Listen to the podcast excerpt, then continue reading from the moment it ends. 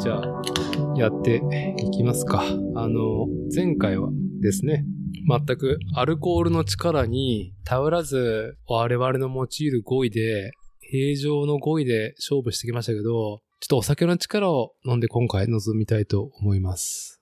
えっと、私、えー、伊達剛は、現在、3巻目が空いたところです。まあ、こっちは。僕もう3巻目ですね。3巻目半分ぐらいかああ、いいですな。ね。シンくんは僕は2巻目の半分ぐらいですね。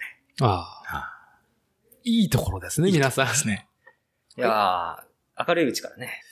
えっと、何の話から進めようかなと思っていましたけども、ん。そうね、最近どうって話でもしようか。最近。えっ、と、今日は9月の12日、2020年9月の12日で、昨日の NHK のニュースでは、コロナ禍になってから半年っあっていう特集だったのね、うん7時のニュースが。まあ、311、3月11日、まあ、あの、震災のセレモニーを、うん。まあ、感染リスクを考えて中止にしたっていうのが多分大きな出来事を捉えて、うん。うん自粛が、こう、どんどん進んでいったっていう切り口で言うと、半年経ちましたみたいな、うん。うん。まあ、進行だったのね。あ。ああ、なるほどうでした ?3 月の上旬から、皆さん。 3月の上旬からどうって何身辺身辺、生活と仕事。仕事はね、まあ、この東海エリアのお仕事だと、やっぱりその、まあ、僕の周りだとトヨタの動きっていうのがやっぱり大きいから、某 TK ね。やっぱりないところはない。あるところはある。例えば、どこどこの工場は生産します、してます。でうもんここは動動いてませんとかさ、うん。ど。組み立ては全部止めた。でも部品メーカーは動いてます。はい。とかで全員フルで、ね、あの、休みっていう仕事がないっていう状態には陥らなかったんだよね。ただ他の、あの、同じ会社の、え、他の営業所を見た感じだと、もう全滅のところもやっぱりあって、ああ、もう物流完全ストップあ完全ストップ。あ、そう。うん。で、その国が休業保障としてナンバー保障しますよ。で、会社がそれに対してえーどういうふうに保障しますよっていうのがまだ定かじゃなかったんだよね。3月のそのすぐの頃ってさ。はい、はい、はい。うん。だから、有給使って休むのかとか、あれこれあれこれ。うん。うんで、仕事が全部ないわけじゃないから、例えば、午前中だけ仕事がある人、じゃあ午前中だけ出すのか。うん。ううんん。とか、そういうのを上手にあの組み合わせてこなしていくっていうので、まあ、手一杯で、なんだかんだ最近落ち着いてきてはいるけどね、国が12月までその保証、休業の保証、まあはい面倒見ますよってやってるけど、うん多分うちの会社は9月でそれが途切れちゃうのかな条件が満たなくなって。ああ、うんなるほど。うん。な1600人休業対象者がいないと保証できませんよって。うんその人数分の条件がクリアできないとか、ううんちの営業所ではまあ、できるんだけど、他が対応できる。まあ、トータルでね、うちの会社全体でって話なんで。うん、その辺であれこれしてる間に、まあ、今まで来たかなって感じかな。う。うんんやっぱり客先とかでね、そういう感染しちゃったっていう方とか、うん。うん、その、感染者が家族にいてとか、うん夜の街に出歩いて移ったかもって言って急に穴が開いたりとかさ、そういう話を聞いたりとかっていうのもちょいちょいあったけど、なるほどね。うん。仕事の方はそんな感じでで。、まあ僕はなんだかんだある。ああ休業もちゃんとと取らせてもらってるし。ああ、そうなん会だ。社うんはあの休業で休んでもらった方が、単純にお金は損しないんですよ。有給で休まれると、国が有給の分のお金をね、払わないといけないけど、うん休業保障で休んでもらえば、国からその分ね、補填されるからさ。だあかあ、らそういうことね。そう、100人有給で休んだよりも、100人休業で休んだ方が、お金は入ってくる。は。い、はい。あの、みんなハッピーなパターンね。みんなハッピーなパターそン。れは休めるし、お金もあるし。はなるほど。だから積極的に休業を取ってくださいっていう方針だよね。根底にあるのは。は。だから結構その休みが増えたなーっていうのはどうなのどれぐらいからだったの増えたの、どれくらいからなんだろうな。うちのね、えー営業所、まあ会社の話なんだけど、うん営業所では、もうずーっとコンスタントにもう8割以上は稼働してるから、うん。うん。そんなに影響はない。ただ、まあ某、えー、えな、えーしん、栄え新さんね。さんとかのお膝元のところは、うんもう急にズドンと全部止まったりとかしてたから、まあよそのところの状況はわかんないけど、うん。割と早い段階で、うん、ああ、じゃあそうもなんか休みが増えたわけじゃないんだな、こっちは。でもね、週に今ね、2, 日ぐらい、2日、うん月に4日かは最低休業取ってる。ああ、本当。土日と別で休業は取ってくださいっつうって。ーん。ローテーションで回してね。どうなのその休みが増えて、生活の方は。生活はね、やっぱりその、まあ、多少は影響あるかなと思ったけど、実際何もなくて休みが増えたなってだけで、うん。今日は、 あの、お前焼けてんなって話もちょっとあったけど、あの黒々してましたねこ。れはあのね、あの、まあ、うちのね、妻が聞かないっていう話だと思うんで言うけど、はい。まあ、サラリーマン公園でさ、行ってきますって言って公園でね、時間潰すっていうね、うんリ。ストラされた方の話をね、ちょっと彷彿と、 彷彿とさせるような動きをしてたっていう時もあった。ああ、何あの行っー て、行ってきますっつっ違うて、そう、行ってない。あ。はいはい行はっいはいてな。はいい、はい。行ってきますって言っああ、いい話ですね。て、まあ、車にね、あの、焚き火道具と、はい。ラーニング、そう、スタイルと、あと、 もろもろ。ね、あの、パ iPad には Netflix とかね、アマプラのさ、なんか今、しね、そうか。キャンプしに、いろいろね、デイキャンプしに行くみんだ。たいのを落として出ていき、まず南に向かうね。ああ、なるほどねでえ。ーはい。でね、あのー刀とかあっちの方にね、東、北半島のの東沿岸のさ、あの、大井の漁港か。うん。うん諸崎中の近くにね、あの、ひじ、ひじり崎公園って、あの、うん弘法大師上陸みたいなさ、あの、弘法だっけ工うん房さ、工房様がゴツンって、そうそうそうそう。いいです上陸大使とかってさ、ああれでしょうん。あ、海にチタなんだ。あチれねタにあるんだ。えっとねチそういタうところ。チタ南知多か南南地知多帯にあるよ。うん、美浜か。はいうん。空海さんがねそ。うそうそうそう。で、あ、空海ですね。そこに、ね、車止めて、で、着替えて、で、海沿いをまあ走って、で、ちょっと丘に登ってね。で、またその辺走って探索して、あの、オレンジロードそれはね、もっと工そ房のの次方の日に、まあ、次の日もそう休業、連休休業。もうあ俺ね、あ2日連続これは俺は行くぞって決めたんだけどね。うんで、その2日目にはオレンジロード行った。オレンジラインね。オレンジラインか。うんー。あそうそう。で、オレンジラインね、行ったんだけど、それね、最初、講和の方から入ろうとして、うん。まあ、車、その辺に置いて、まあ、登っていけばいいかなってはい。ただ、ちょっと車、上手に置いてね、基地にできる場所がなかったから、はい。はい。ノマの方に抜けてくんだよね、あれ。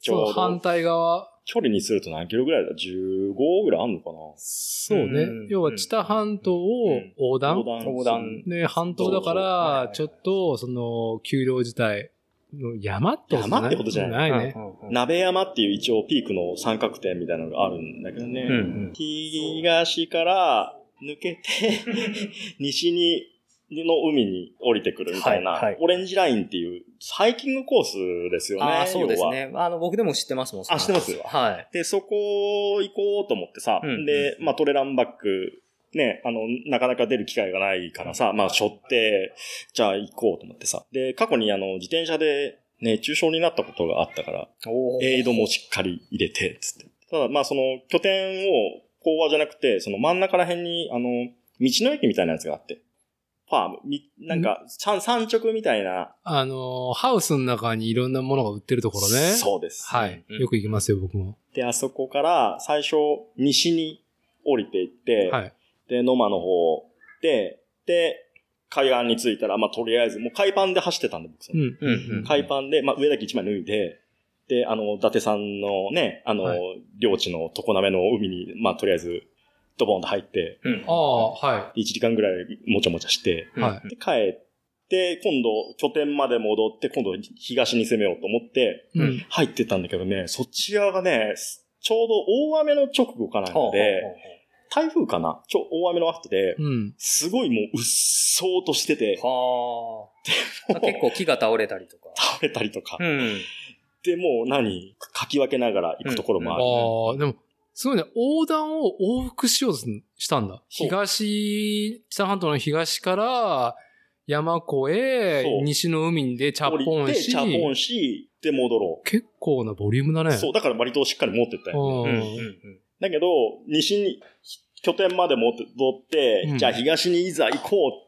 その前にもうがっつりもうゼリー入れて、はい。ね、もう回復して、なんならちょっとうんうんうん乗り物もさ、そこで補給し直せるから、で、買い直して、で、行こうって。でね、10分ぐらい経ってね、様子がおかしいぞ、この道ってなって。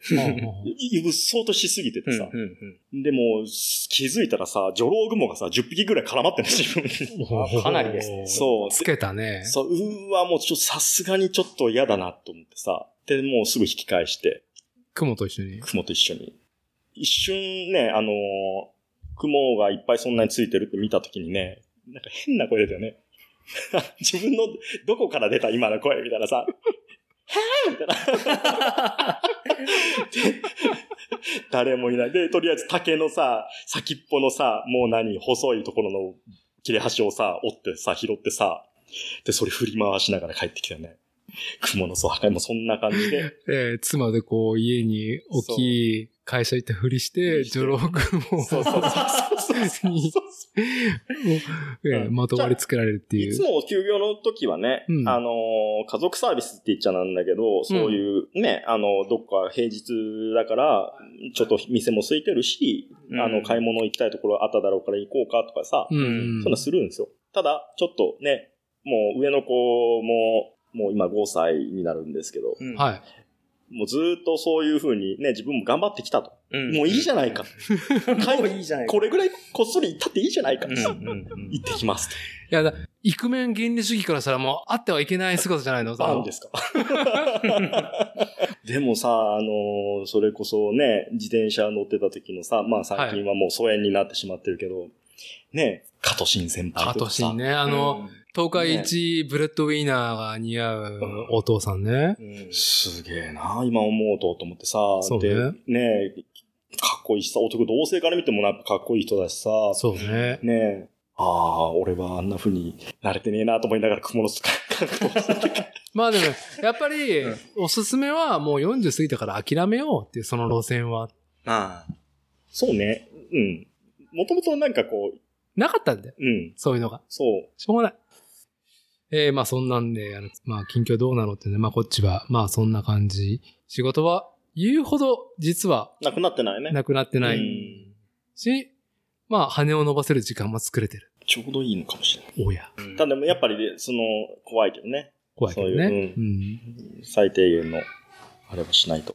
で、あの、そう、ちょっとですね、この、この話してなかったなって思ったのは、あの、地理観、はいえーはい。我々の関係性と地理観で言うと、今ちょっと知多半島を横断するって話ありましたけれども、えっ、と、僕とまこっちが知多半島ですね。えっ、と、うん名古屋市の南側、真南にある半島、知多半島の、えー僕は常滑市うん。収録してるのも常滑市。えーまこっちはそのほとんど隣町だよね。うんの半田市で生活していて。今はアグイだけどね。ああ、そう、失礼。あ、上も近いもんです。あ半田のすぐ北側です。で、我々がこの住まう知多半島を、えー名古屋シティを挟んで、うんうん北に行くと、しんくんが、まあ、住まい、うんえー事業してる工房がある大口町。一応、大くりでは我々、終わりの国、フレンズ。そうっすね。そうね。俺たち名古屋本当行かなくなっちゃったよね。行ってないね。行ってないね。どうなのんしんくんはやっぱりさ、仕事柄さ、やっぱ名古屋はアクセスしていたと思うけども、あしんくん、行行ってなかったですよ、僕は。ってなかった。明らかに減りましたね。行ってないことはないけど、一月一二ん一月二回とかだったのが0か1みたいな。それは何打ち合わせ案件はリモートでできたってこと、まあそうですね。はい。リモートね、憧れるわ。土方と配送業にはリリモートが無理だっていう。んそうですね。まあ、しんくんはやっぱりゆ溶接工だから、やっぱりその、客先、まあその B2C の場合もあれば B2B の場合もあって、はい。まあ、ちょっと詰めんとかの話がいっぱいあるからね。まあそうですね。はい。まあそれは基本的に仕事は、まあテキストだったりとか、ね、テレビ電話うん、うん、うん。でやったりとかだったのそうです、そうです。どうでしたか ?3 月から、シンくんの方は。 3月からは、まあ、あの、やっぱ全然変わらない、変わっ、あんまり変わってないっていうのが実際は実感ですね。以前の生活とは。あの、自分のその工房、作業場は、あの、自分の住んでるうちの敷地内にあるもんですから、はい、はい。毎日作業するときは、そこで、まあ、うちの敷地内でね、まあ、在宅ですよね、ずっと。で、そううん、ね。在宅で、あの、8年ずっと仕事をしてきてるんで、そう、だから在宅がトレンドになっても、ええまあ、僕も完全、あの、家業は在宅なんで、はい。な通勤がないね。次ないよ。そうですうねん。通勤がないですね。そう、だから在宅スタイルは、なんか、ああ、俺たちに寄ってきたな。まあ、やりたいっていうぐらい、何もこの状況下においてもうん。変わらなくて寂しいなっていうところは。そうですね。うん。依頼とかがある限り、材料とかが来る限りは、やることはもうね、あの、コロスケかだろうが、はいあー平常時だろうが、うちはあんまり変わりはないので、シン君、だから仕事の面は全然変わってない。仕事はそうですね。もう横ばいぐらいですね。横ばいかちょっと上がったぐらいです。そうね。あ上がった売り上げ的には。まあ、上がったってほど上がってないですよ。まあね、この状況下ですごく、もう明確になんか上がったところと下がったところのコントラストがうね、ん、すそごういですね。強い、うん。バイク屋さんとかもね、結構売れてるんだよね。売れてるねあと逆にインドアのさ、うん。ね、あの、趣味とかそういうものも。そうそうそう。まあ、それこそ伊達さんがね、最近 SNS で上げている、その、朝模型、あるいは飲酒模型なんかもね、そうね。模型ガンダムのプラモデルとかね。それなに、ガンプラの話しちゃっていいのまあ、ほまあね、なんかめちゃくちゃ突っ込んだ話になったらね、まあ、それはちょっとこう、コーナー作んなきゃいけないかもしれない。まあ、触りでうん10分以内にガンプラの、えーっとですね、今何が起こっているのかっていう、まあ、本当にここ1週間のトピックを言うと、まず、えっとガンプラ、機動戦士ガンダムのプラモデルが、えーっと、1980年放送当時から発売されて、40周年なの今年。おー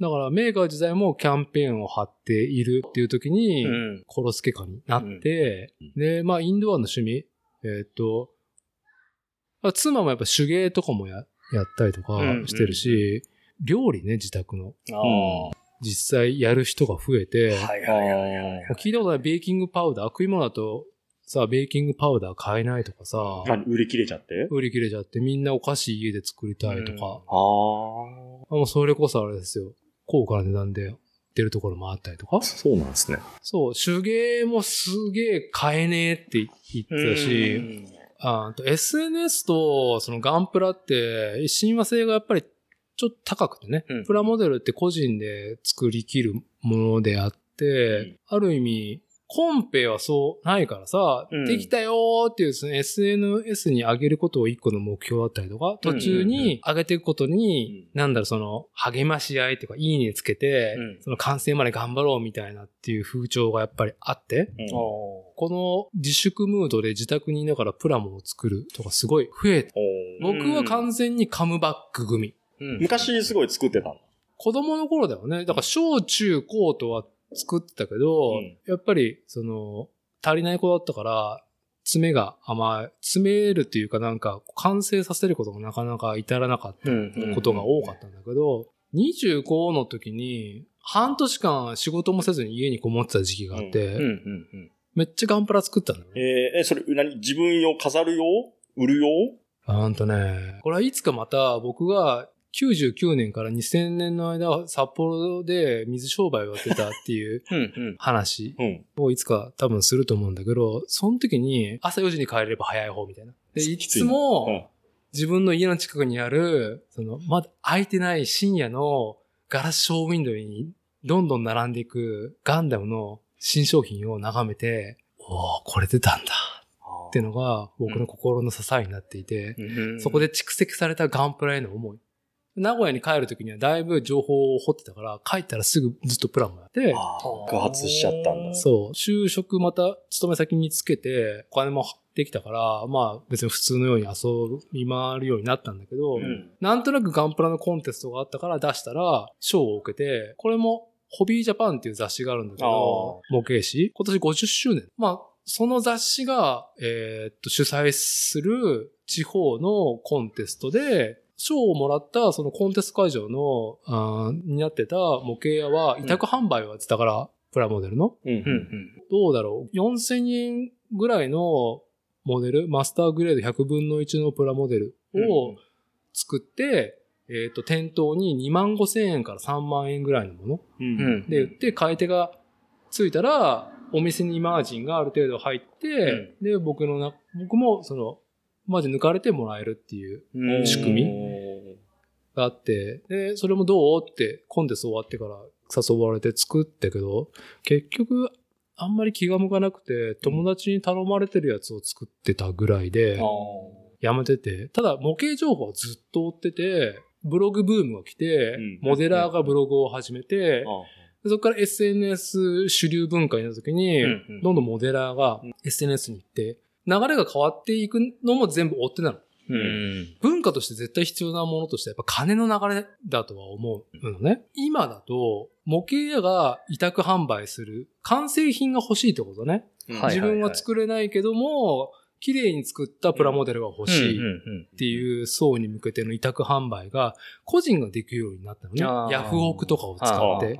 で、さっき言ったような価格帯、5000円のものが、2万5万円、あ、2万3万円になるっていうのが、ヤフオクの方に文化が流れていて、うん今だと、その雑誌の賞を取ったりとか、うんうん何かフォロワーの多いモデラーになったら、いやその個人が名前がつくじゃん。うんうんうんだから名がついたモデラーのヤフオク商品っていうのの価格の付き方が、うん相場がすごい上がったのがこの数年だと思うなん。かもうあれだね、完全にその作家性とそうそうそう。だから、作家性気に入って、なんだろう、買い手もいるし、うんで、SNS とのそあの親和性も高いんだよね。で、どうだろう。僕が5、6年追ってたブロガーの人が、うん今年賞を取って、うんで、まあ定期的にやってたヤフオクのその出品が、あれは確かマスターグレードのバルバトスかなガンダムバルバトスを出したら25万だった。へーすごいちょっと値段を忘れたけど10万ではない。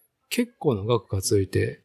なんかすごいいい時代になったなって僕は思うのね。その個人の作家性、表現の仕方っていうのを、なんだろう、ユーザー、いやいや、なんか、大元のさ、なんか仕切ってる何かがあるわけでもなく、個人個人のある程度のやりとりうんうん。で、えーっと価値化されて、実際現金になるっていうのは、なんかいいことになったなーっていうふうには感じていて、で、逆に言うと、それぐらいお金が動く相場になってんのね。うんううんんで、バンダイも、うんと、プレミアムバンダイっていうラインを始めていてうん、小売商店に流していないバンダイ直販のでしか入らない商品をうんオリジナルで出すようになったの。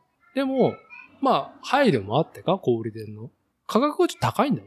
あと、来るのがどうだろう、平気で2ヶ月後とか3ヶ月後ぐらいなのね。まあ、予約注文だよね。受注発注みたいな感じ。で、それも、ガンダムシリーズ、いろんなガンダムが人気だから、うんガンダムの相場は基本に高い。それは、えっと箱に入った新品の状態もそうだし、作ったキットう、んオークションにモデラーが作ったキットもう、んやっぱガンダムが人気でう、ん価格が高いんだよね。まあ背取り転売がすごく、もう今年の前半からだいぶ問題視されていて、そうそう、プレミアムとかでも、そういう背取りみたいなのですかあんのうーんとね、プレミアムのせだり、せどり背取りっていうか、もうは予約してさ、とりあえず手元でバーっと押さえてみたいな人がいるってこともあるし、結構広いレンジだね。もう一般流通してるものも買い占めも目立ってるし、あ今週話題になったのは、東京の方に、ダムベースっていう、そのガンダムのプラモデル専門に売ってるところうんうん。があり、そこの直販店じゃないと売ってないもの、オリジナル商品があるのね。それは定期でずっとやったんだけど、今年はひどくて、まあ、今週上がってたツイッターだと、5、6人の転売ヤーが当時来て、もう限定商品だけをカートに行って、レジに行っうて、んでも法的な屈力がないから、店員は、ちょっとこれは一度の人には無理です。断って1個だけでいいですかって、棚に戻すじゃんうんそしたら同じ人がまたカゴに入れて出してくる。うん。永遠繰り返されたっていう様子がツイッターに上がってて、うん。で、実際それが市場に流れるとどれぐらいつくかっていうと、3倍から4倍はつくんだよね。ほう。すごいな。で、先週からかな、いなんかガンプラの背取り攻略法みたいな YouTube が出回ってたから。ううんん。で、それでツイッターがすごくバーって盛り上がってた。うん。うんこともある経緯もあって、で、週末にバンダイから問題視してますっていうアナウンスと、増産ラインを作ってる。静岡に工場があるからさ、で、まあ増産をします。あの、そうやって背取りができないぐらいうんの十分な、あの市場流通させますみたいなことうん。お言っていて、僕が子供の時のガンプラブーム、あんまり背取りは感じてなかったんだけどさ、まあもう一回時を経て、ブームが今年来てるな。コロスケの。コロスケの影響ーで。うん。あと世界市場がある。あやっぱ海外モデラーとかいるもんね、いっぱい。ああ、なるほどめちゃくね。まあ、販路も昔に比べて広がりみたいなね、そうそうそう。うんまあこれね、話また長くなるんで、またいつかなんだけど、まあ近況報告でガンプラ、家のでなんかやってる人がいるからこそ市場価格が上がってうん。で、もうガンプラ専用のニッパーとかもうめっちゃ高くなってる。ああ、すごいみたいですね、今、ニッパーね。そうう。んネットとかでも、ニッパーのメーカーさんがあるんですよね、あれはね。そう、つばめ三条にはい。あるのか、それでもそこに全部委託してるのか、はいはいはい。もう、プラスチックっていう素材がさ、うんやっぱり優しい素材だから、うんうん普通の工具みたいな汎用にするといろんな条件に対応しないといけない。えー耐久性を求めると切れ味と、うん。まあ、なんだろう、使い心地が、うんうんまあ、ぼんやりするわけじゃん。なるほど。でも、プラスチックだけですっていう風にすると、対プラスチックにめっちゃもう強いうん商品ができるうん。うん。っていうので、もうその工具市場がね、もう爆上げだね。おーなるほどねあ。ただでさえちょっと高いよね。そういう、いいやつってさ。そう、だから、100均ベースで考えちゃうじゃん。うん。 100均でもうあるじゃん。ダイソーでもさ、なんだ、200円、300円ラインでさうんうん。もう置いてあるようなものでも十分使えてしまうってういんう、うん汎用工具の暴落がある中で、特殊工具のその価値が認められてるっていうのは、まあ面白いなうん。ーって面白いですね、本当に。道具、道具好きなお二方としては。はうい。ん、ねなんかね、ネット、あれでしょだって、さっきの燕三条とかのあの、ニッパーメーカーさんの、うん。ね、あの、プラモ用のニッパーでも、こう、今夜、何月、あ、まあ何月何日で今夜何時に、あの、ウェブショップに出しますとか言って、はい。そういう情報を聞きつけて、ね、夜7時発売とか言って、7時に発売するともう1時間以内にそうそうそう売り切れちゃう。とかね。うん。まあ、でも、ネガティブな面もあるけど、そんだけやっぱ面白いわけだよね。うん、そうです一ね。ファンとしてはさ、はいその、うん。なんか転売ヤーが存在するっていうのは市場賑わっでてでしょ。そう、うんまあ賑わっている文化が認められてる証拠でもあるからさ、えそうね、まあ。でもどうしても自転車がベースにあるからさ、うんうんうんうん自転車文化と比べてしまって、 うん。ちょっとね、いろいろか、うんいろいろ考えてしまうなっていう。えあ、そうですね。まあ、ただ、うんいい、いろいろ幸考せえちゃいな、ます幸せな話だなって思うのが、うんと、やっぱ、自転車もさ、ブ今、さうん、バブルが来てるって言ってるじゃん、この、あそうコですねロスケカーにおいて。そうらしいですうね。んうちはあんまり関係ないっちゃないんですけどね、実際それだから業績が落ちてないってことは、あまあ別ねに、その要は、うんかもしねれないですね。不動の地位っていうことじゃないのまあね、業績ってほどの業績じゃないですからね。あまあでも貫禄のははははは。 ねなんだったねなんとかね、あの、はい生きてはいるんでねち。ょっとすいません、あの、塩野七海さん。はい、あの、ちょっと、休憩中にですね、塩見、七海。塩野七海さん。塩のこれはみなんななんかちょっと来てますね、ビールが。相当僕はもう足腰とあのマインドにもうなんか力が入らないって いう。まあ話の流れでさ、うんあの、塩野七海さんと平子について、ああ、なんかね、うん。うん、まあ、しんくんとはいはい。僕の、えー興味のうん意外な一致だったのは、うん平子だったのね。あそうっすね。平子。そう、なんでもない話をしてるときに、で、意外にやっぱシンくんとは、その、自転車企画だったりとはかいはいの、うん非常に狭いところで話してて、うん意外にあんまり世間話をしてなかった中で、うん。平野幸太さんですよね。平野幸太さんですね。はい。はい。平子、通称。うん。そう。で、まあ、こっちはあんまりヘルシングの時からそう、あんまそうり。だったんだよね。うん。そうあんまりアクアクションっぽいのがね、得意じゃなくアクて、シそョのン時そのヘルシングがバーって棚に並んでる時に、うん。読んでたのが諸星大二郎だったからねっていう。諸星大二郎ってなんだっけあの、最優妖艶伝とかさ、うん。ああと、あの、妖怪ハンターとかさ。あ、妖怪ハンターね。あはいあ、そそれは見てないですね、うん僕は。うん、あんな好きだった。ああ。うん。そうまなあ、の。諸星、え諸星大諸星って言った瞬間、ウルトラマンセブンの中の人かと思う。そ、それではない。それではないよ。えーっと、まあそう、平高の話に戻ると、うん。僕の平高感を先に言い切ると、うんまあ、結構平子氏が呟いてることは、僕が考えてることとほとんど一緒っうん、うん。ていうのが、ああ。わかるっていうか、はい。あ、俺だっていう。ああ、なるほどね。だから、ちょっとその、うんまあ、こっちは拾えなかった、あの、ヘルシングとか、うん。まあ、今だとドリフターズっていう連載があるんだけど、うん。あの、もう性癖の、なんか演出でしかないから、完全にうねん。あれ、すごいっすよ、一ね。コマ一コマが性癖でしかないから、うん。ファンとしては、読み手としては、うん俺が好きなものしか出てないってそう、あれ感じ結構子供の妄想ですもんね。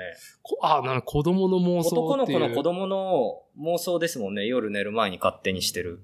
ああ、なるほどあねの。布団の中入って、早く寝なさいって言われて、何もできないけど、はい夜一人で、俺が一番最強だと思うやつとか。はいはいは一コマ一コマが性癖。うんい。。本当に。ほーんまあでも、ようそれつなげて話作るなとは思いますけど。うん。そう。で、基本自分が好きなものしか、うん。まあ、どんな作家さんでもそうだと思うけどね。そうっすね。まあ嫌いなものを描くのが好きな性癖もあったりするんですよね。自分うんがあの、軽蔑するような、こう、行いとか、人となりみたいなものを、こう、アウトプットして、わざとそれを、あの、人に見せるっていうひ作家さんだったりとかも、古今東そうね西いらっしゃると思うんです。あ一コマ一コマが性癖っていう、その感覚はなんかあれだね。でも、いいね。ーいや、本当に。なんかあのーいいよ全部、ざまあその、ちょっと違うとこところもあるんだろうけど、その要は、だ、打点が高いんだよね。打率が高いんだよね、要は。ああって思う。もう、ずっと4番だね。ああ。一コマ一コマが。全員ホームラン打っじちゃう。ゃあもうあれだね、あの、ホームラン競争だね。あの、うんオールスターのね、野球の。そうだね。もうバッティングピッチャーがもう真ん中投げてくれて、あの4番バッター、あの各球団の4番バッターがいっぱい出てきて、あのそもうあのど真ん中に来る球をあの思いっきり振ってホームランさせまくる競争がホームラン競争じゃないですか。う。もう、なん、なんだろうね。今はネタにされてるさ、アベンジャーズのさ、スーパーヒーロー着地あるじゃん。うん。わかるスーパーヒーロー着地スーパーヒーローがさ、う。うん高いところからさ、ズうンんうんうん。あーうんうんうんあーあーあー着陸するときにさう、ん。片膝はしし下について、うん反対の手か、ん同じ方向の手かをつけて片腕が上がってうる、んうんあるじゃん。うん。うん。はいあはりますいね。まあなんとなく概念としてわかります。スーパーヒーロー着地ね。ああいうポーズが延々あるって感じ。あああー、言われてみればそうだ。そうもう決めポーズの連発。うん決めポーズ、決め顔が延々。あーまあ、ジョジョも多分、あーあ、ジョジョもそうか。そんな感じはする。だからね、僕ね、疲れちゃってね、入れんかったのかもしれあなーい。そうなんかあのーなんだろう。間があんまりないっていうか、ああ、そういうのがあんまり、こう、味付け濃いとねう、ん。どうしても、濃いね。濃いっすねっていうのがあるうん。話のね、内容はでもね、あの、なんていうのかな、要はキリストとさ、とかそういうそうね宗教絡みのうん、話でさ、世界史絡み多いっすよね。そうね、んだから内容は嫌いじゃないんだよなと思ってさ、だけど、そのバトルが熱いうんんだよね。だからそ、の、戦いと戦いの合間も、よく見ると全部確かにそうやって言われると、うんなんか濃いわって思うね。そう。うん。なんか、あのー一コマ一コマが、 その何、性性癖。癖。それはでもなんかあれだね、いいね。そう。で、うなんか嬉しいな。なと思うのは、しんくんが、その、平子支持者であることも嬉しかったけど、あの、その前に、ヘルシング自体がさ、うん、テレビシリーズアニメ化したのね。ああー、はいはい、はいで、よ、くある本作は終わってないから、最初半分はうん原作と同じようにやって、後半からアニメオリジナルストーリーでワンクール、ツークール締めるっていうパターンうんうんうんうん、ね大批判を食らったのね。ああ、なんかよく言われてますね。全部、実はアニメ見たことないですけど。そう。まあで、黒歴史。黒歴史だね言われ方しちゃってますよね。でも今、うん、今でもあれ、結構そんなに間がないうちに、うん。もう、多くの怒りと支持を得たかのように、う OVA シリーズが始まるの。完全に原作が終わった後はいはいにはいはい原作に忠実にっていうところで。そうですね。僕、僕はね、あの、出会いは、あの大学のサイクリング部の先輩が、はい、はあい。の、仮面ライダーも好きだし、仮面ライダガー。ンダムもめっちゃ好きだし、はいはいややっぱフィギュアとか、プラモもやる人だったんで、なるほど。あの、その人が、あの、まあ、僕はやっぱりね、世界史とか好きで、あの、歴史とかがはい。はい好き。で、小説、歴史小説とかをよく読んできたんで、うん。あの、僕にね、あの、いや、好きだと思うよって言って、ヘルシングを教えてくれて。で、あ の好きだと思うよっていいねそうそう。俺もそういう先輩は欲しかったわ。あー、ね、もう、漫画で、それで読んで、で、その後、OVA も出始めたんだわ、最近。つって、OVA がどうだろう。全部で11巻ぐらいありましたかね、OVA。そうだね。はい。うんそれがまだ、まあ、どうでしょうね。4巻ぐらいの時に OVA を見せてもらって、うん。あれもね、漫画原作を結構忠実にけ、ね、かなり忠実に再現した。忠実だね、もう完全うるさ型が、うんもう全員がうるさいっていう制作陣で、そう多っすね分ヘルシングをやりきってんだよね。はい。あれは OVA シリーズすごかったですね。すごかった。うんもう声優もベストマッチだし、演出も、うん。もう本当にね、あんなに原作の妄想が忠実に映像商品化したことって、まあなかなかないかな。うん、そうですね。すごいちゃんとやりきってあった。しかも一回失敗してるのにね、そう、証拠りもなくやるという。そう。が、な、なんだろう、わか経緯は本当にわかんないからさ、うんなぜそんな短いスパンでう、ん。 OVA シリーズ、テレビシリーズが大批判の後に、10年も経たないうちだよね、あれ確かそうですね。中途半端に時間が経ってるんですよ。でもね、それそう10年とかじゃないけど、数年経ってわざわざまたもう一回ややる。るっていう。まあでもやっぱ原作の力ではあるんじゃないかと僕は思いますしけどかねも、うんさ、勝ち市場でもないのにあ、あ、はいはいはいはで、ヘルシングの、その、まあ、商売感どうしても戦略が好きだからさい。う、ん。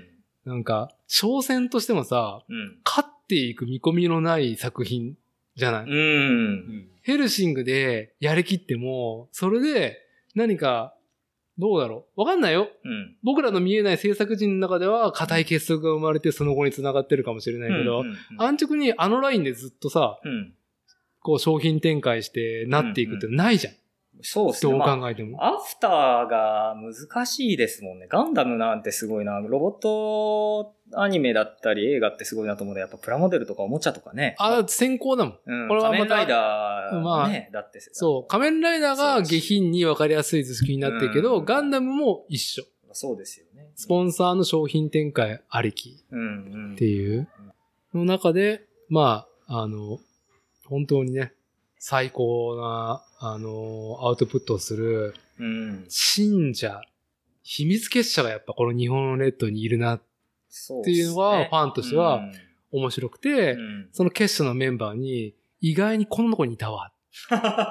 すぐ近くにいたわ。 うんで僕は紐解けてなかった、その、シンくんが、その、把握していた平子が信奉する小説ま家。あ信奉してるかわかんないですね。ネタにしてるだけかもしれないし。でそもうね結構ね、あの、セリフ言い回し、漫画のセリフの言い回しの文体が一緒の部分あるんですよ。そう、あのー本当に、えっ、と、名前忘れた、ベネチア、共和国の一千年。 1000年かあ、水の都の物語。あ、そうで、すけどね。あじゃあ海の都の物あまあ違うごめんなさいごめんな語、さいベネチア一千年期みたいな名前そうそのう、ベね、ネチア、そうですね。うん。あのーひ、女性のね、もう、作家さん、イタリア人と結婚して向あこうにもう、住御む。年80後半か90近くなのね、結構ご高齢の。ご高齢、ねで、うん。結構、初期の方の作品だと思うんだけど、うんイタリアのベネチアの歴史を書いた物語の文章がうるさい。本当に、うあのん。うん平子の言い回しね、うんうん。みたいな、うんあの、なんだろう、エモいというか、エモいエツといううか、ん今ちょっとあの、ね、語弊がないようにちょっとフォローするけどさ、はい。なんかいい笑顔でうるさいって言ってたよね。 そう褒め言葉でうるさいね褒め。言葉でうるさいあ、やっぱり、ベネチアのやつは言い回し似てるなって思うとこありました。あ、もう、全然、あの、一巻しか僕は、その、はい、はい。ね、あの、フルードリッキ2世をうん読んだ後にベネチア行ってるけど、他の本も読んでるのもあって、はいはいもう一巻しか読めてないけど、うん一巻でなるほどなって思うぐらい、ああの、ちょっとフルードリッヒ2世の生涯っていう神聖ローマ帝国、もうーこ,、、うんんこんだけでさ、オタク用語でしょ神聖ローマ帝国。もう中二感がね。中二感うん半端ないでしょあう半端いないね。すけどね。でも本当あったことですからね。そううん嬉しそうな顔。も めっちゃ嬉しそうう。笑いて言葉が出てこない。いや腕ープルプルしちゃってるもん最ね高。。最高。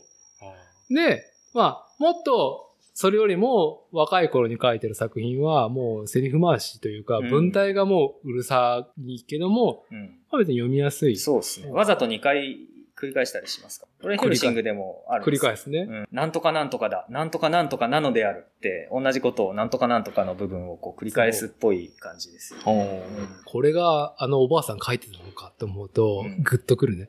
男性だったら、こじらせ男性だったらわかるけど、これが女の人を書くんだ、みたいな。っていうのでも楽しんで。楽しいですね。そう。あれ、塩野奈美さん、本当にたくさんの作品を残してるんで、うん。僕は、あー父が持ってたあー蔵書の中から、面白いよーとか言われたのを、へーとか言って読んでた口で。で、それで、あ、面白いと思って、まあ、ほぼほぼね、ほ多分ほぼほぼたくさん全部に近いぐらい歴史、塩野七海さんが手掛けた歴史系のものは偶然家にあってくれたおかげで、ほぼほぼか読んだ。ここで分かれるわ。うん。だから、次はね、ローマ人の物語とか、ああ、俺も気になる。うん。あのーもう、あれね、こんぐらい、まあ、薄い単行本、文庫本で48巻ぐらいまであるんですけど、面白かったですね。いやー、人格整形出るよね。家に置いてある本で。あー人格、人格形成ね。ああ、形成ね。人格形成ね。失礼。僕の人格形成は、コンバットマガジンとう、ん。丸と、うん。ホビージャパンだから、ああ。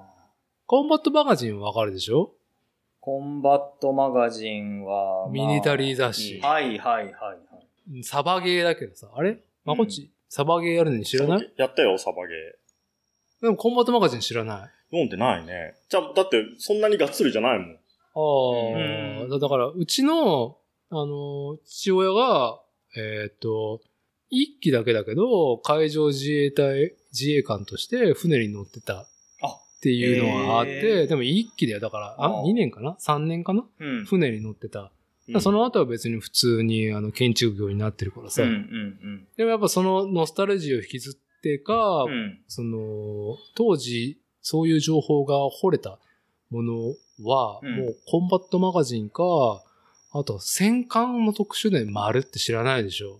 戦艦の特集。もう船。うんうん。うんうん毎月船縛りで、うん。軍艦ね。うん。ああ、はいはい。毎回軍艦の表紙。軍艦だけなの。護衛艦だね、どちらかっていうと日本のえー自衛隊の船。縛りで、世界の史実とかも含めていろんな特集してる。あれ 偏っ偏っってる。偏ってるよ。ねだいぶ偏ってうんうる。んうん。と、ホビージャパン。親父が多分、僕の今の年ぐらいまでは、プラも好きだったからやって、うんや結構家にもそういうじゃあ模型がいっぱい置いてあったの。あのやっぱ、その僕がプラモデルやる理由はやっぱ父親だった。ああ、そうなんだ。うん、からさ、山のようになった時期があるから、うん。よよく作ってるの見てたりしてたの。一緒に作ったりとかね。う。うんんで、ホビージャパンもあったから、ガンプラ始まる前のホビージャパンが家にあったことが幸い。いでう、ん。なんだろう、サブカルを拾えるんだよね。うんスターウォーズだったりとうんかう、んうんうんが、あの映画はさ、一作しか見、当時、劇場では見てないんうん。だけど、なんだろう。フォロワーだよね、あれ。だから模型師に何か文章を書く人とかさ、プラモを作る人って、スター・ウォーズフォロワーがどういう言葉を発してるかっていうのを見てたりとか、で、ガンダムの、その、プラモの、なんだろう、どういう風に紙面の割合が増えてたかっていう時系列をうん。終えてたのは、まあ僕の何かの糧になってるなうんってういうのがん。あって、その頃のホービージャパンとか残ってないんですかないね。ないああ。ああ表紙は覚えてるけど。まこっちのうちはなんかそういうのないのうちはね、船の本がいっぱいあったね。ああ、まあやっぱ船それはヨットとか、そうそうそうこっそうちのそ補う。補選。うああー、んあのそう、それだね。えうん。カタログとかそういうのがザーッとあったー、うね。ん。やっぱ何そうか。海へのロマンは。地域性こ船れは。のロマンがあったね。うんわかんないよ、でも、そんな、だってね、あの、どうやったら早くとかさ、知らねえよって話だからさね、ジギング、タッキングとかさ、そういうね、スポーツだからさ、ああ。スポーツ誌だよね。ああ、そう。ああ、はなるほどね。うんあと、うん釣り、釣りの雑誌に近いものかもしれないね。あ、はあはあうん。はああ。まあ基本、ハウツーと、その、出てる商品の使い方、うんうんインプレみたいな感じなのかな。あと、資格の本とか。あ、資格好きだったんだ。資格、まあ、なんか必要、仕事上必要なものの資格の本とかね、あ。ああ、なるほどねあ。んま無駄が散らかってなかったからね。そんな文芸とかそういうの読むタイプの人じゃないから。うん。あ、そう。うん。なかったね。文芸に出会わねえよね、普通。あっても読めないね。きっと。難しくて。うん。多感な時期にだから読んだのは、あの、ビート文学とかちょうどさ、うん。うんうんうん。はあ。その、それこそな、ケルアックとかさ、ケルアックってケ何ルワックってなんだっあけの、路上とかさ、あああいう付路上随したもはいはいはいのをはい多感な時期に、やっぱりその本屋でさ、活字ってなんだろうって調べてた時に、やっぱぶつかるよね、そういう。世代、ね、世代もあるんだろうね。そうですね。路上とか、あれですよね、ビートニック。そうあ全。然その両方がわからない。そう、あの、まあ割と、この辺なんかは、あれじゃないかな、サークルズの田中さんにそれこそ、言うと絶対呼んでる、じゃないかうんと。路上うんその辺の文学ね。その辺のね、うんだって路上だって、あれあれ路上ってアメリカ文学とかかでな違うか結局さ、その辺の話を読んで、その辺の、なんだろう、あの、すなんていうのサロンとかさ、うんそういうトークするような、ね、なうん。そういう場所がある、いろいろ出てくるじゃん、いろんな街とかでもさ。ああ、まあ街だとね。ね、で、そう絶いう対ねのに憧れがやうんっぱりバーンってあっはいはいはい。だよ ね路上を読むとそういう感覚になるのい。や、なんかやっぱりちょっとそんな感じ、アーティスティックな感じの人たちが、あ、そう。うんって言うとなんか偏見入るけど、でもやっぱり僕も詳しくないけど、あとは誰、なやっぱ村山、村山じゃない、な、な、何春樹さん村上春樹さあんあやばいな。僕もなんかちょっとアルコールが入ってまいすけど。や、いいんじゃないですか。村上春樹さんとか、あーですようね。んで、やっぱりなんかそういうさ、なんかこう、そういう雰囲気に憧れてる時ってさ、はいはいうん。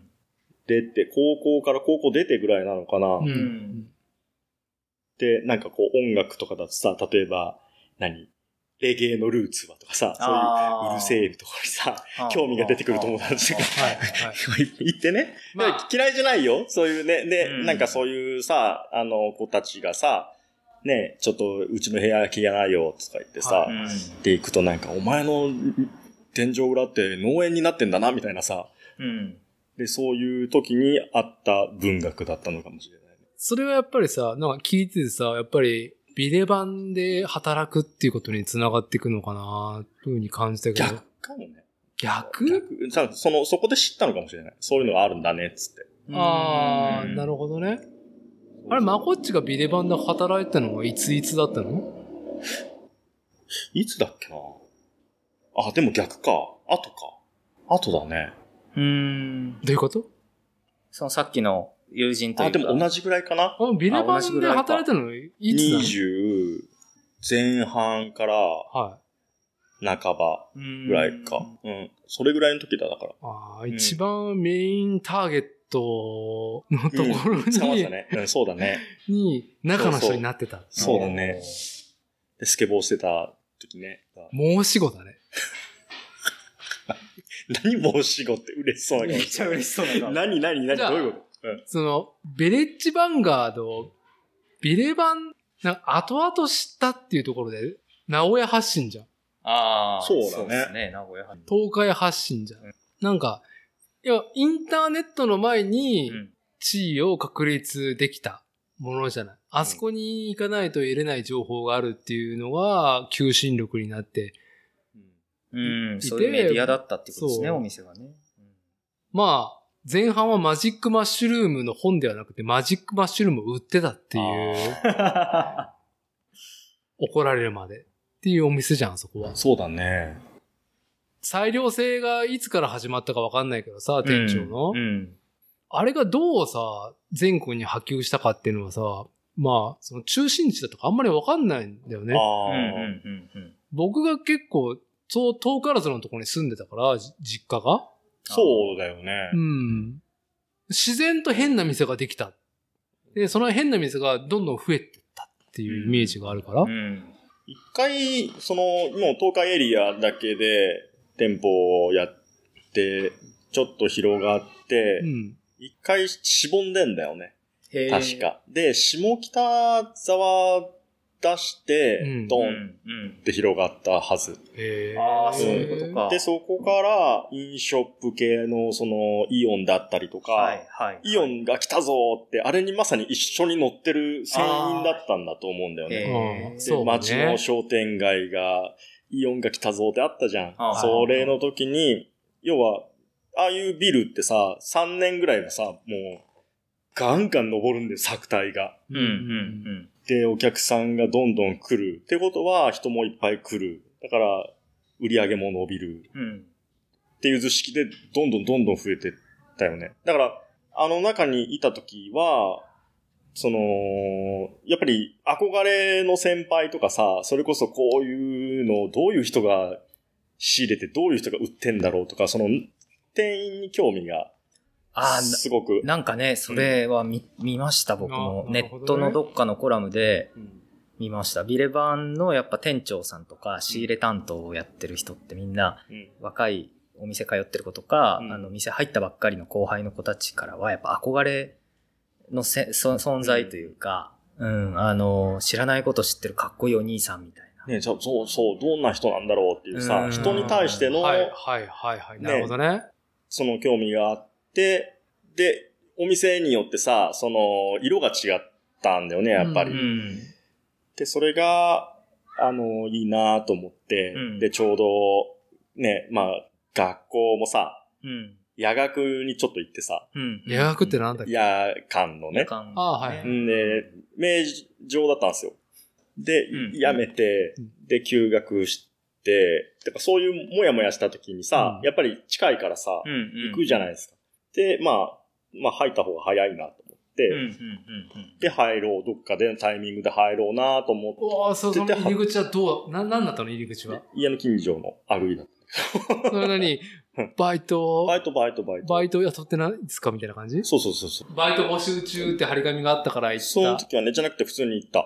うん、近い。し、通えるとこがいいし、と思って。はいはいはい。いね。で、まあそれもでも、あぐいのさ、うん。あの、アピタの中に入ってるさ、うん。うん。ね、ああるのね。、ね、お店だったからさ、まあ、そのロードサイドのお店とはちょっと違うわけではい。あはーだけど、結局何年かやって、で、同じぐらいの同世代の子がさ、うん。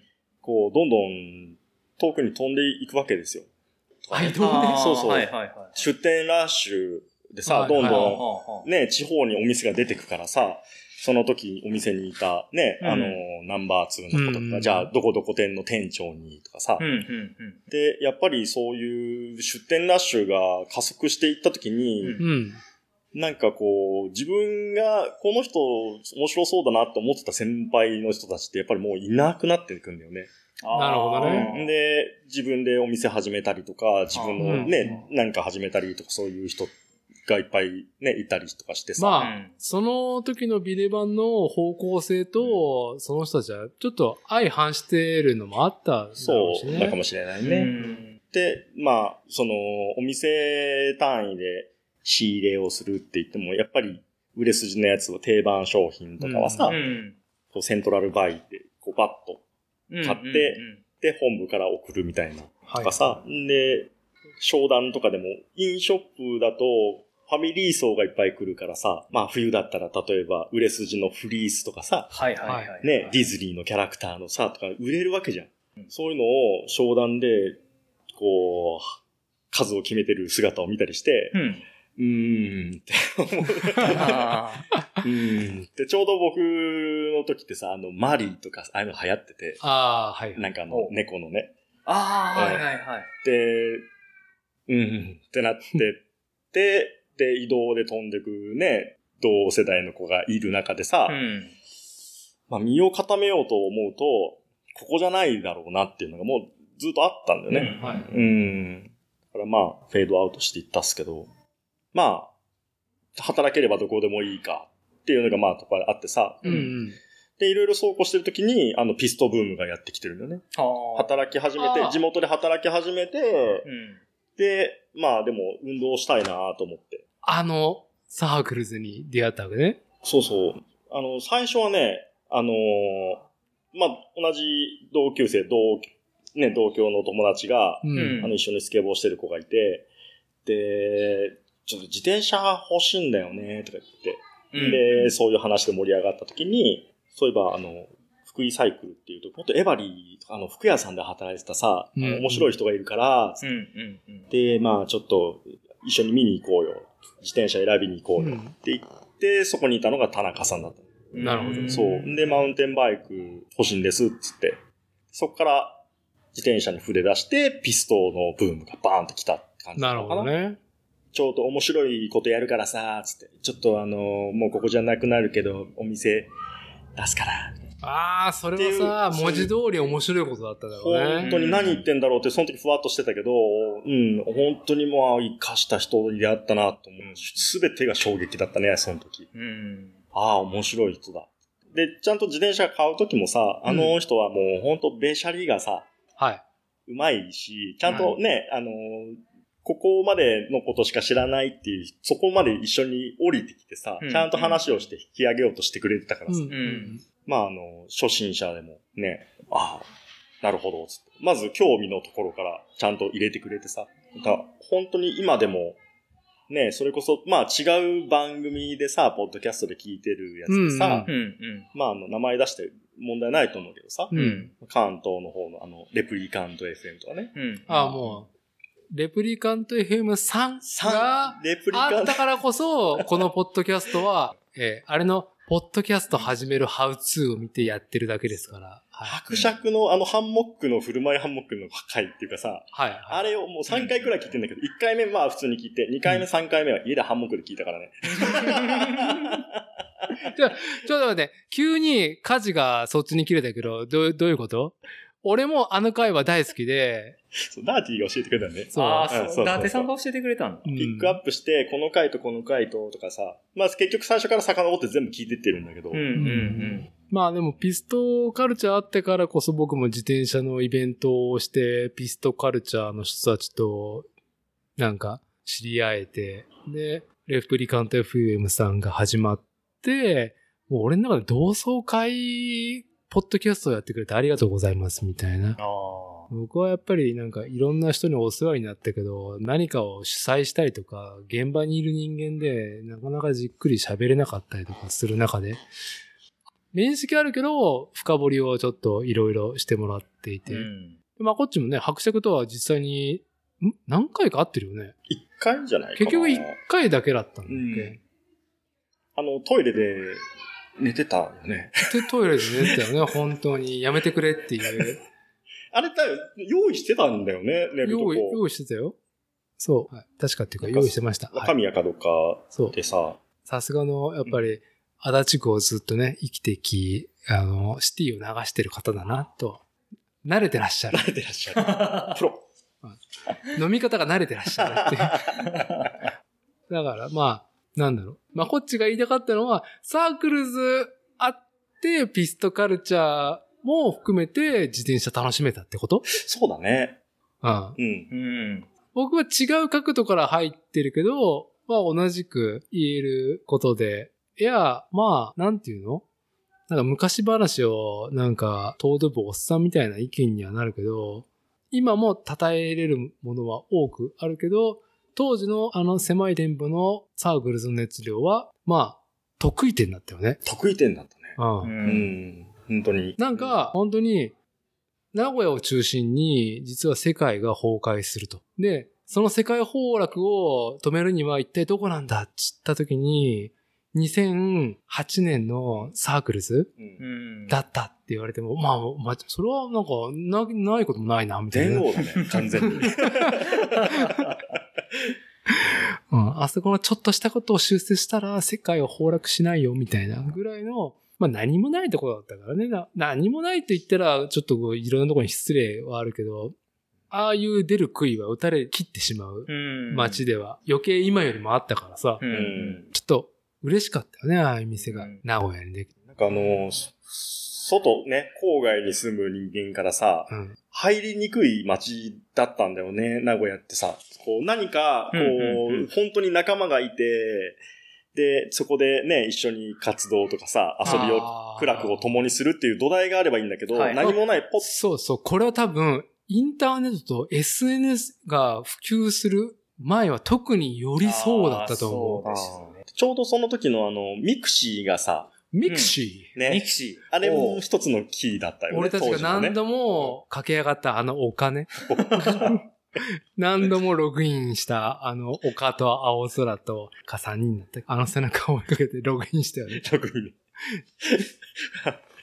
写真ね。写真。最終的にはたらたらなんか別にあの、果物と野菜を育ててただけのミクシーでしたが、はい、すみません。ミクシー、何でしたっけだね。そう。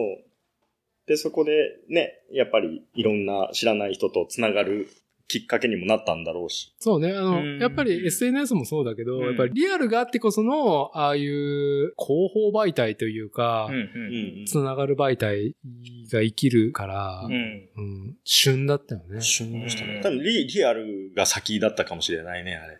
そうだね。うんで、リアルをより円滑に進行するにはミクシーっていうツールが便利だそうだ、うんみたいな感じの選択だったかもね。うん。まあ、我々3人が集ったら、あの、名古屋の自転車店、サークルズの話はね、外せないっていうね、もう称えるしかない。耐え るしかないうん疎遠になって、もうその存在は変わらないね。いや、もう、エターナルであってほしい。なるだね。まあ、これはなんか次回、またも、もっと後の回になるけども、我々、育児おじさんは自転車に乗る暇がねえんだうんっていう。うん。うんこ子供の送迎ぐらい。 うんたまに、うんちょ、瞬間的な運動だったら、歩くか走った方がいいもんね。うん。うん。そうん。うんまあね、結構今筋トレとかもね、流行ってますし流ね行ってるし、うんもうなんかね、グラベルバイクブームがあっても、そんな楽しめるグラベルライディングするには、3時間じゃ足りないっていうぐらいじゃうん。んうん。そうですね。もう現場に住む半住むぐらいしないととダしメかです1か年、あ、1年じゃなうい、んい1日は絶対必須っていうところうで。んそう。ああ、いかんいかん。もう完全に、もうなんかおじさんが愚痴になっていく流れになるんで、最後は、ゴイトレしよう、ゴイトレ。ゴイトレら。あ、ゴイトレゴイトレとしてはまず、さっき食ったピザの肝臓なんですけども、アキラッチ。アキラッあーチア。キラッチね。はい。あのーちピザアキラッチだったピかザなアキラッチさあのー神戸にあるというね、ん。うんうん。まあ、うちの妻の推しが配信でうんうんめっちゃ勧めてたから買うっつって、うん、そう。って。で、うちに来た生生地から作ったピザが、うんうちゃんと釜で焼かれた後に瞬間冷凍されうん、パッケージングされ、届くと。で、お好きな時に家庭の、えーオーブンとかで、えー焼いてお楽しみくださいっていう、えー商材です。うん。で、先ほど食べてもらったように、うんもう実店舗に行ったかのような、こう、なんだろう。私も語彙出ませんが、うん。焼き具合、うん。風味、うん。うん。まあ、なんかカリッとする食感も含め、うんさっきそこで石窯で焼いたみたいなところまで再現できる、あれ、うん。うん。うん。美味しかったね。美味しかったでしあょ、ー美味しかったですね。大枠は僕言っちゃいましたけど、はい。まこっちどうでしたかああれ食って、あれ食ってあれ食って。なんあかれ、食ってど、どんな語彙が出ますかいや、もうお店行かなくていいじゃんって、それは言い過ぎだけど、うん。だけどね、あのーなんていうの、最近ああいうさ、美味しいちゃんとしたお店で食べるようなピザって食べてなかったから、はい。食べたとしてお店のピザ。ザって言ってもさ、ドミノとかさ、まあ、うん美味しいよ、別に。美味しいよ。うんけどさ、うんドミノじゃん。はい。ね、なんかこうさ、あのー、わあ、これ違うんだ、わあ、みたいなははいい。はいやつはずーっと食べてなかっはい。た。ははいうんでた、ずーっとそういうとこに行って食べれない僕が、あれ今日これ食べれたじゃんっていう。うんそそうですね。う。だからあの、うなんだろう、お店で食べたらもちろんもっと美味しいんだろうけど、うんうんうん なんかあのー、これあるな、冷凍なのこれ。冷凍なんですそよ。こしかもでね2ヶ月ぐらい多分冷凍庫に入れておけば。大丈夫なんだ。はい。うん、美味しかったですね。はいうん。あ、のいい、いい尺で喋れましたね。さすさすが年の功かな。うん。語彙が少ないっていう。いや、十十分ですよ。しんくんどうでしたかそうですね。まずなんか最初に聞いたときに、あの、生地をやっぱり、あの、冷凍を、はあの、想定して作っていると。い。みたいね。水分量とかう、ん僕は全くその想像はできない領域なんだけど、はい。冷凍することを考えて生地を売ってるらしいね。そうみたいですね。はいで、まあ、もうもちろんそれだって、こう、いくらね、プロだって、それがあの、最初から、まあ、今まで、今回のコロスケのことで、こんな風になる前は、まあ、そんなことを考えざるを得ない状況に追い込まれてないわけですかうんうんうんはいはら、い作り、作り手側はねう。ん。だけど、まあ、あの、ただただこう、立ちすくんで、やべえぞこれって言ってるだけじゃなくて、まあ、普通の考えだったらね、ただあの、その、普通に冷凍して出しゃいいんですよ、普通のやつをね。